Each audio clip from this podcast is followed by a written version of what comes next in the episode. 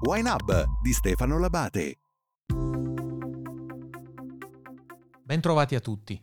A Wine Hub, il podcast di Wine Internet Marketing, vogliamo capire come l'innovazione e le nuove emergenze stanno cambiando il mondo del vino. In questa stagione ci concentriamo sull'impatto del Covid e con l'aiuto dei nostri ospiti cerchiamo di stare al passo con i rapidi mutamenti del settore. Oggi cominciamo questa serie con una puntata speciale che avevo registrato mesi fa a Verona, prima del Covid, intervistando Gaia Gaia a proposito di un'altra emergenza, non meno impattante, il cambiamento climatico. E adesso cominciamo davvero.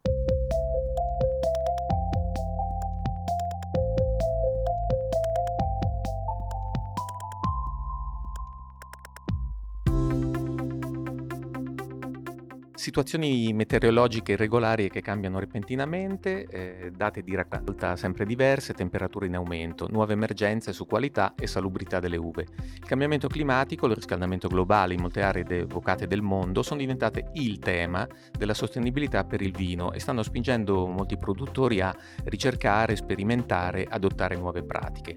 Oggi ne parliamo con Gaia Gaia. Insieme a Rossana e Giovanni, Gaia rappresenta l'ultima generazione di una famiglia e di un marchio di riferimento per il vino italiano nel mondo.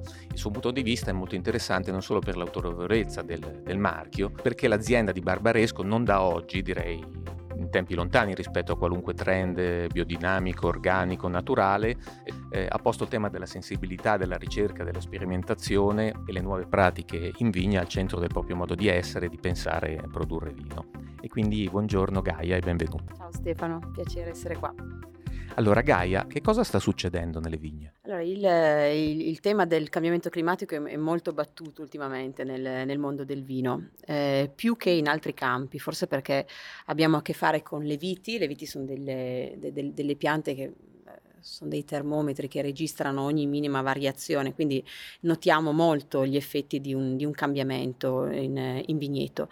Ed è quindi un tema che ha soppiantato più i temi che invece erano quelli della cantina, che erano molto più in voga in passato. Quindi non si parla più tanto di o con lo stesso interesse del tipo di legno che si utilizza, le macerazioni, gli lieviti, ma più di vigna, perché le difficoltà che ci sta ponendo il cambiamento climatico hanno fatto capire ancora di più quello che già si sapeva, che il vino è fatto in vigna e che la qualità bisogna portarla a casa dal vigneto.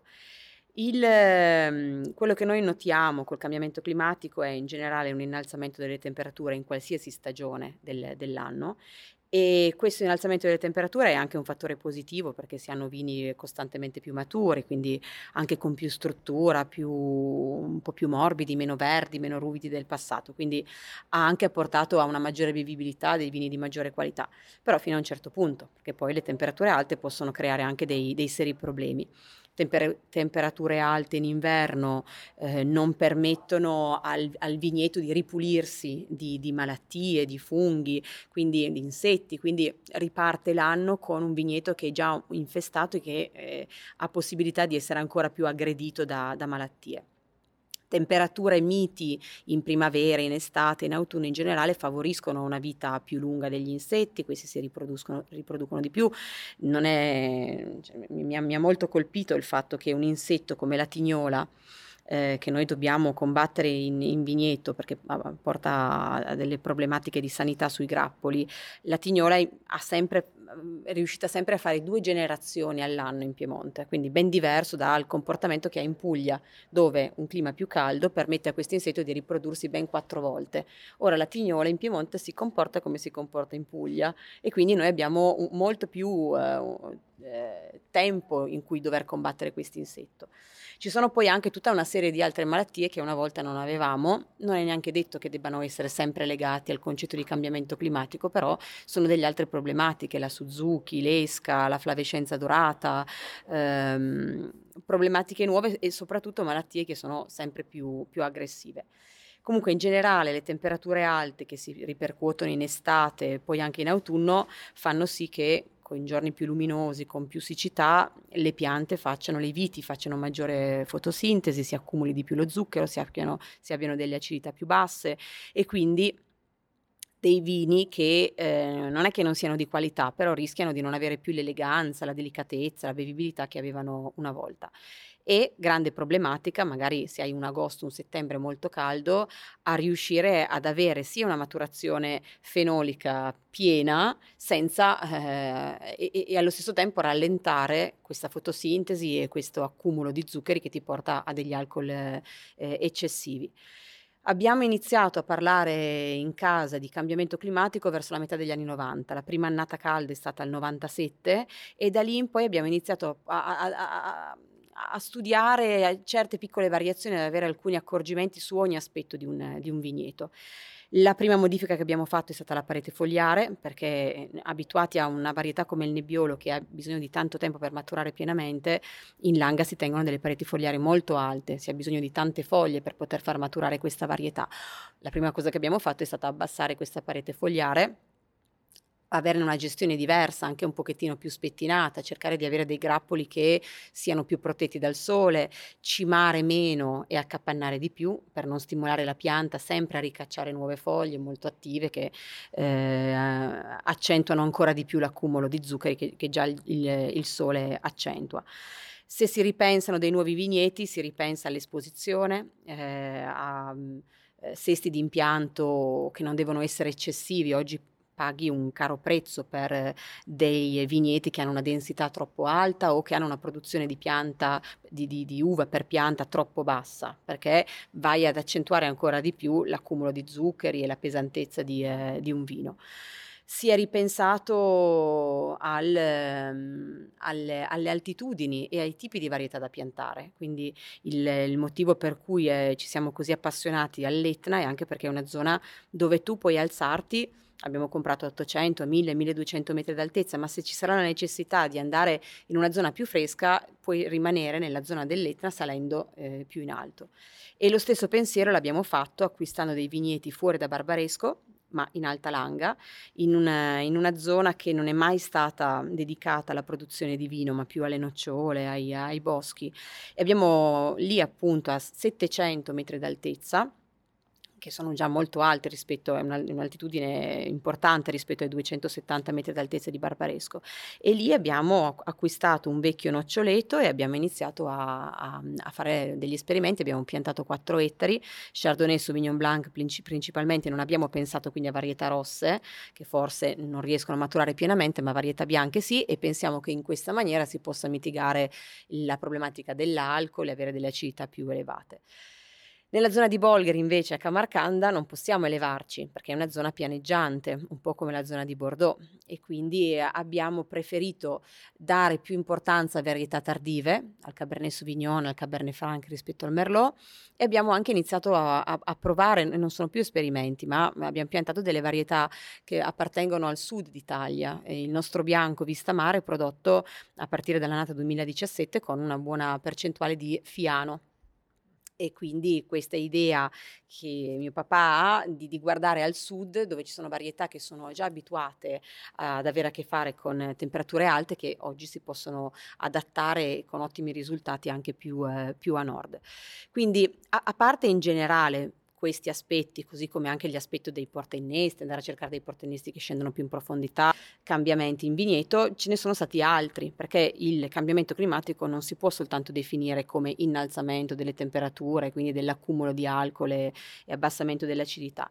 L'aspetto più preoccupante del cambiamento climatico è che comunque non puoi fronteggiare cambiando varietà o innalzandoti come altitudine. Il problema principale è che il clima si sta comportando in maniera più violenta e in maniera più estrema, e quindi puoi avere delle annate dove, immaginati lo stress di una vite o lo stress di un terreno in un'annata come il 2017, dove prima ha subito uno stress termico primaverile con una grandinata in primavera mai vista prima, e poi un abbassamento delle temperature sotto lo zero e delle gelate, ma soprattutto poi ha un'estate che è stata molto lunga e molto secca, con temperature che andavano sempre dai 36 ai 40 gradi senza sosta e senza neanche un temporale, una pioggia per 80 giorni. come fai? Come fa quel terreno a mantenere un'umidità, a mantenere una tonicità, una vite? Un altro grande stress però non è soltanto legato al troppo caldo, è legato anche magari alla troppa umidità. L'esempio più lampante è quello del 2018, dove per 45 giorni in primavera, durante tutto maggio e parte di giugno, in un periodo in cui avevamo delle temperature elevate di 24, 25, 26 gradi, è scesa una quantità d'acqua incredibile, perché per 45 giorni abbiamo avuto 24 giorni di pioggia, e quindi si è creato tra il caldo e l'umidità che aveva riempito i suoli una evaporazione immensa, e si è creato un ambiente quasi tropicale dove peronospora, idio, funghi hanno fatto festa, e dove non c'era la possibilità per il contadino di entrare in vigna e fare un trattamento per frenare queste malattie, perché proprio il clima, le piogge non ti davano tempo per poter entrare. Questo è un buon esempio che fa capire quanto sì che puoi prendere dei provvedimenti ad hoc precisi, però in generale l'obiettivo non è più quello di avere una viticoltura di precisione, ma è quello di cercare di ottenere dei suoli, delle viti resilienti, questa è la nuova parola, avere delle piante che sanno reagire alle nuove problematiche di un caldo e siccità estrema, o di piogge estreme, oppure ai grandi dilavamenti, alle erosioni che delle bombe d'acqua possono portare, perché non è più inusuale che 100 mm d'acqua scendano non all'interno di una settimana, ma in 15 minuti. E quindi non c'è possibilità per il suolo di assorbire tutta quell'acqua, non c'è tempo, e quell'acqua crea dei grandi dilavamenti. Abbiamo ritenuto alla fine degli anni 90 di dover imparare di più, di doverci confrontare con persone che ne sapevano più di noi, e quindi la nostra reazione questo comportamento inaspettato e difficile da capire è stato quello di cercare di capire parlando con botanici, entomologi. Quindi abbiamo aggiunto alla nostra squadra, e la nostra squadra rappresenta la nostra tradizione, quindi la tradizione, la sapienza, il know-how, ed è una squadra che comunque si è ingrandita. Oggi abbiamo 70 persone che lavorano in vigneto, sono tante, ma questo proprio perché il clima è diventato imprevedibile e si ha bisogno imprevedibilmente di fare delle operazioni in vigneto. Abbiamo aggiunto alla nostra squadra una squadra di esperti, professori universitari, ricercatori, botanici, entomologi, esperti di api, di vespe, genetisti, geologi, l'Università di Torino che ci aiuta a monitorare la biodiversità in un vigneto, l'Università di Bologna che ha cercato di aiutarci a trovare una soluzione non chimica alla lotta ai patogeni, e attraverso un confronto con questi studiosi abbiamo ancora di più capito quanto la risposta al cambiamento climatico sia legata alla biodiversità. La biodiversità, la costruzione di un terreno pieno di materia organica, di un terreno che è pieno di vita e di complessità, è la risposta al cercare di rendere più reattivo un terreno e più reattivo una vite agli estremi del clima. Quindi immaginati un vigneto ricco di vita, è un vigneto dove c'è molta materia organica. La materia organica è una sorta di praticamente ciò che rimane da un corpo vegetale o animale che si decompone. Questa materia organica è una spugna che è il vero collegamento tra la vita e il terreno, ed è in grado oltretutto di assorbire 10 volte tanta acqua quanto è il suo peso. Quindi un terreno ricco di materia organica è un terreno che in 80 giorni di siccità e calore forse riesce a mantenere più umidità di un terreno che non ha materia organica. La biodiversità è anche una risposta di nuovo ai problemi della siccità, ma anche dell'erosione, perché se hai dei terreni che sono ricoperti di erbe, di radici, sono dei terreni che più difficilmente verranno erosi da queste bombe d'acqua. E un terreno che è ricoperto da non 5 ma 10-15 tipologie di erbe diverse è un terreno che sarà meno alla mercé di erbe come la gramigna. Un altro esempio che posso fare è che abbiamo notato che c'è una grande differenza tra la biodiversità che trovi in un vigneto ricco di materia organica, ricco di erbe, rispetto a un vigneto che è trattato in maniera convenzionale. Ci sono 4 volte quasi più specie di insetti rispetto a un vigneto convenzionale. E proprio in quei vigneti dove abbiamo più di biodiversità, per esempio, si fa meno presente il problema della flavescenza dorata, che è una malattia che sta dando seri problemi alla vite. Dalle nostre trappole che posizioniamo nel vigneto ci accorgiamo che il Titano Scafoideus, portatore di flavescenza dorata, è presente nel vigneto, è presente in primavera, in estate, ma poco per volta le nostre trappole ne trovano meno. Quindi vuol dire che non sappiamo bene ancora quali sono le dinamiche, ma sicuramente ci sono degli antagonisti che limitano l'effetto negativo di questo insetto. Quindi la biodiversità può essere una risposta a malattie serie come questa della flavescenza dorata. Preservare e coltivare la biodiversità non è facile oggi, perché comunque il cambiamento climatico abbassa la biodiversità, non è facile perché ci troviamo in degli ambienti, quando sei in una zona storica come le Langhe, è un ambiente di monocultura, e quindi coltivare la biodiversità in un ambiente di monocultura presenta un sacco di problematiche, ma una maniera è anche quella di allontanarsi dai prodotti chimici. E quindi ci possono essere alternative, si può utilizzare invece di rame, zolfo tutte le volte per combattere peronospora e oidio, si possono utilizzare per esempio per l'oidio un fungo antagonista, Quisqualis, Ampelomyces quisqualis è il nome, o per combattere l'esca passare il tricoderma sulle ferite, sui tagli che vengono fatti, quindi usare di nuovo un antagonista invece che un prodotto chimico. Per combattere la tignola si utilizzano i feromoni, oppure in casi estremi si può utilizzare il Bacillus thuringiensis, che è antagonista di questo insetto, o di nuovo in Toscana e Bolgheri, dove abbiamo una problematica con la cicalina, abbiamo scoperto che rilasciare nei vigneti 2 insetti a maggio e a giugno, uno si chiama Cryptolemus e l'altro Anigirus, ha portato alla risoluzione del problema, meglio che un prodotto chimico. Questi sono esempi non solo di come ci si può allontanare da prodotti di sintesi, ma è anche una maniera di come funziona la biodiversità. Quindi oggi magari ci troviamo a dover aggiungere in maniera molto meccanica, antropomorfa, questi elementi della natura, ma quando utopicamente avremo un vigneto ricco di biodiversità non ci sarà neanche la necessità di dover fare questi interventi. Un gran lavoro, non ti ho fermata perché hai toccato tutta una serie di punti su cui in effetti ti volevo sollecitare. I produttori di Bordeaux dicono: noi abbiamo un problema addirittura col vino che stiamo facendo, nel senso che dobbiamo aspettarci che avremo dei Bordeaux diversi da quelli che abbiamo sempre fatto, perché il Merlot ci matura troppo zucchero, troppo alcol, stiamo cambiando gli equilibri tra Cabernet Sauvignon e Merlot. Napa, altra sponda dell'oceano, un po' stessi discorsi, anche là il problema di raccogliere Cabernet Sauvignon in un momento in cui ancora non c'è il frutto che è in grado di dare il vino che ha in testa il produttore. E quindi dicono: addirittura stiamo pensando, se non nuovi vini, nuovi vitigni che possono nascere. Secondo te questo è un tema? Dobbiamo aspettarci qualcosa di nuovo o no? Tu dici, attraverso questa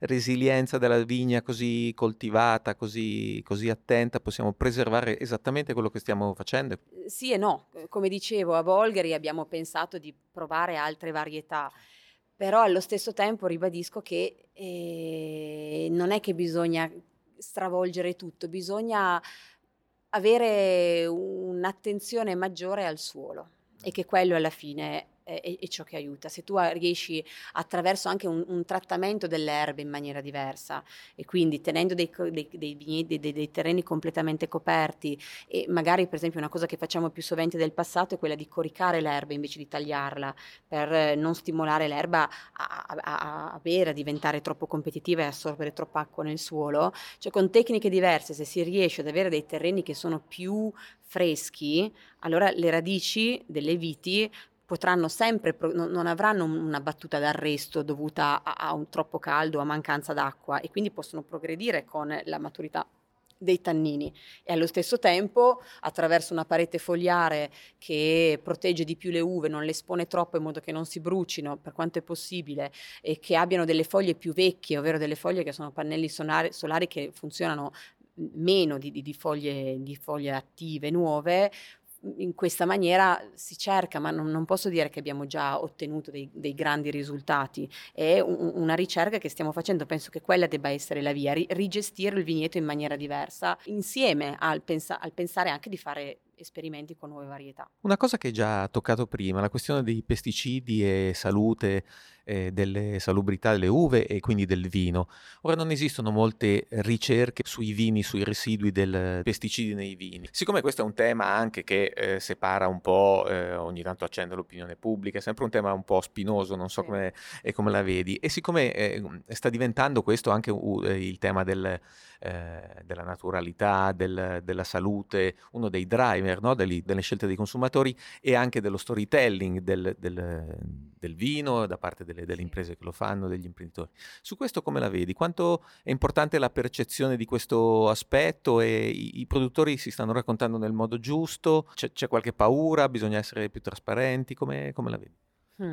Ma a me interessa molto il tema della sostenibilità e penso che interessi anche non solo ai produttori ma anche ai consumatori. Noto che c'è un interesse verso questo tema. Non so quanto questo interesse poi diriga anche le scelte di consumo, le scelte negli acquisti.